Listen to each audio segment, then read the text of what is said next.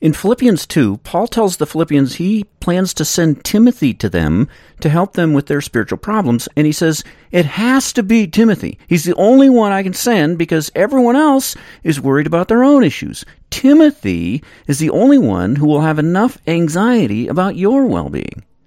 Timothy's chief qualification was anxiety. Today we're going to see how following his example can lead us into deeper intimacy with Christ.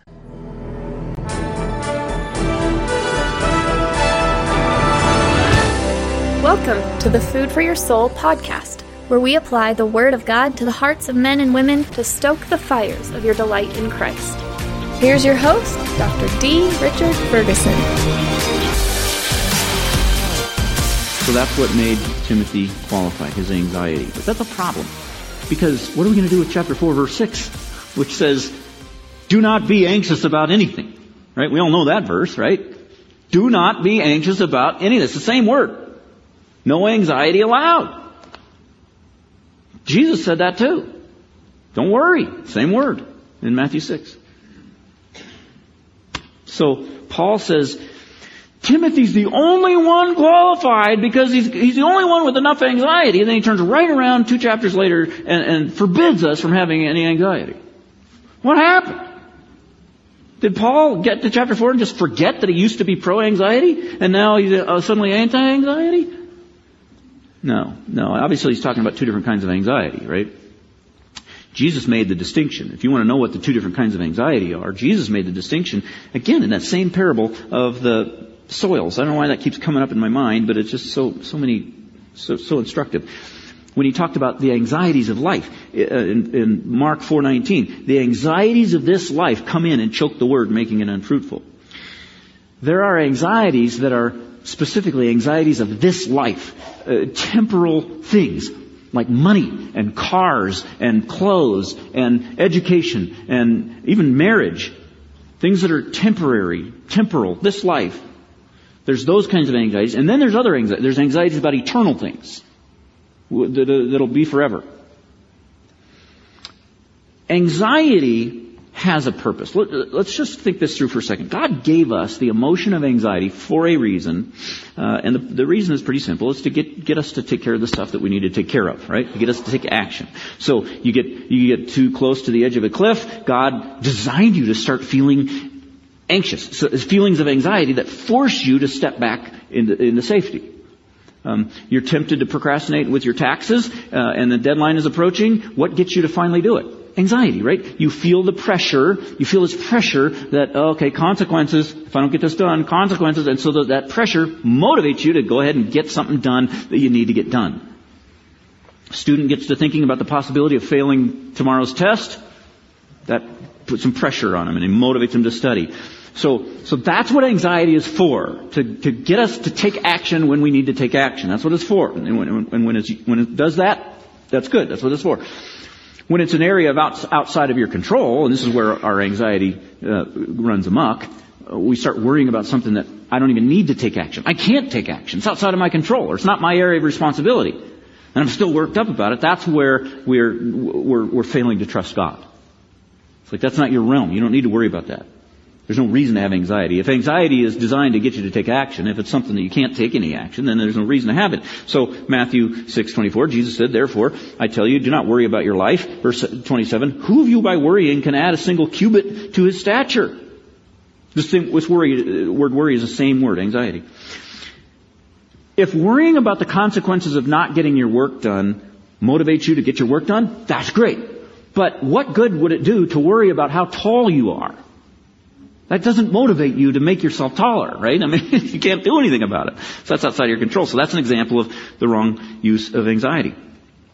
If something's outside of your control, or outside of your area of responsibility, don't worry about it. Trust God with it. It's His problem. And even the things that are, are within your area of responsibility, if you feel enough pressure to get you to take action, great, that's awesome. But, but if that pressure starts taking over, and it starts dominating your emotions and giving you ulcers and panic attacks and, uh, you know, it takes away peace from your heart, then it's being counterproductive. It'll paralyze you instead of motivating you. And that's the kind of thing that's forbidden in Philippians 4 and Matthew 6, where we're told not to have anxiety, not to have worry. Um, if it's motivating you to take care of responsibilities, that's great. Anything beyond that, if it's taking away your peace and joy, then you've crossed uh, the line into sinful uh, lack of trust in God. That's one way that anxiety can go bad. But there's another way. Turn to Luke 10. And here's where it's going to come, become pertinent for what we're looking at today. This is the account of when Jesus was invited over to Martha's house. And it's a great example of how anxieties of this life can, can become more important than eternal anxieties.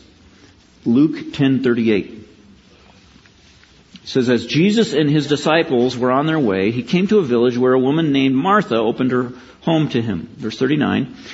She had a sister called Mary who sat at the Lord's feet listening to what he said.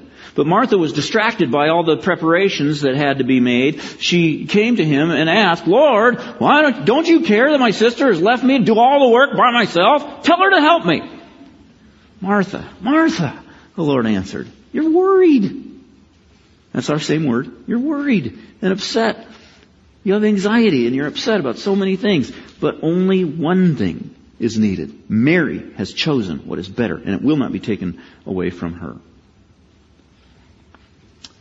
Now, let me ask you this. Was it Martha's responsibility, was it within the realm of Martha's responsibility to be a good hostess? To make the, to, to make the preparation? Yeah. Well, sure, yeah. That was her responsibility. It was, it was within her power to act. It was her responsibility. So what made this the bad kind of anxiety? It's an anxiety that's driving her to take care of something she needs to take care of. What made it bad? Verse 42. Jesus said, one, only one thing is needed. Mary has chosen what's better. It will not be taken away from her. What was that? What was Mary doing? Verse 39. She sat at the Lord's feet listening to what he said. She's communing with the Lord. Mary was focused on Jesus. She's listening to him. She's paying attention to him. She's having interactions with him. And Jesus says, that is the only thing that matters. The only, there's only one thing that matters in life. It's that. That's it. Now it's fine for Martha to feel pressure that Jesus is coming over to my house. I gotta, I gotta, I gotta sweep the floor. You know, I gotta make some preparations. I gotta, I gotta get some chairs out, whatever. And for her to be motivated. That's fine. But when that pressure became so big in her heart that it made her more concerned about the dishes than about fellowship and interaction with Jesus Christ, that's where it went bad. Right? Now it's, it's, what's the whole, what's the point of making preparation for Jesus if you're not going to interact with Jesus. All ministry should be done for the purpose of drawing near to Christ. That's what we learned from Mary and Martha. All ministry should be done for the purpose of drawing near to Christ. If you do your ministry for the sake of having fellowship with Christ, because you're, you're saying, I want to join by his side. He's working, I want to work with him at his side. And I want to have that kind of fellowship. Or I want to do this work as an expression, to express my love to Jesus Christ. Then you're, you're like Mary. But if you lose sight of that, and you just get focused on the temporal, earthly aspects of ministry, then, then you're like Martha. And here's what'll always happen when you do that. It'll always happen. You'll, if, you'll, first you'll start to resent the work. Like the priests in Malachi who's like, what a burden. And they're doing their ministry, but they're like, what a burden this is. Then, self-pity will take over and you'll start to resent the people around you who aren't helping. Like Mary. And ultimately you'll start to resent the Lord himself, which is exactly what Martha did. And, and your peace and your joy will be gone. And you can tell the anxieties of this life have taken over your heart when, when you're not doing your ministry for the purpose of drawing near to Christ. You can tell that happens when, you when, you when your work in ministry becomes an irritation rather than a joy. And the solution when that happens is not to stop working. It's not to stop ministering and serving. The solution is to do what Mary did. Focus on Christ. Make all your working and resting and laboring and everything else an act of fellowship with Jesus Christ, whatever it is you're doing.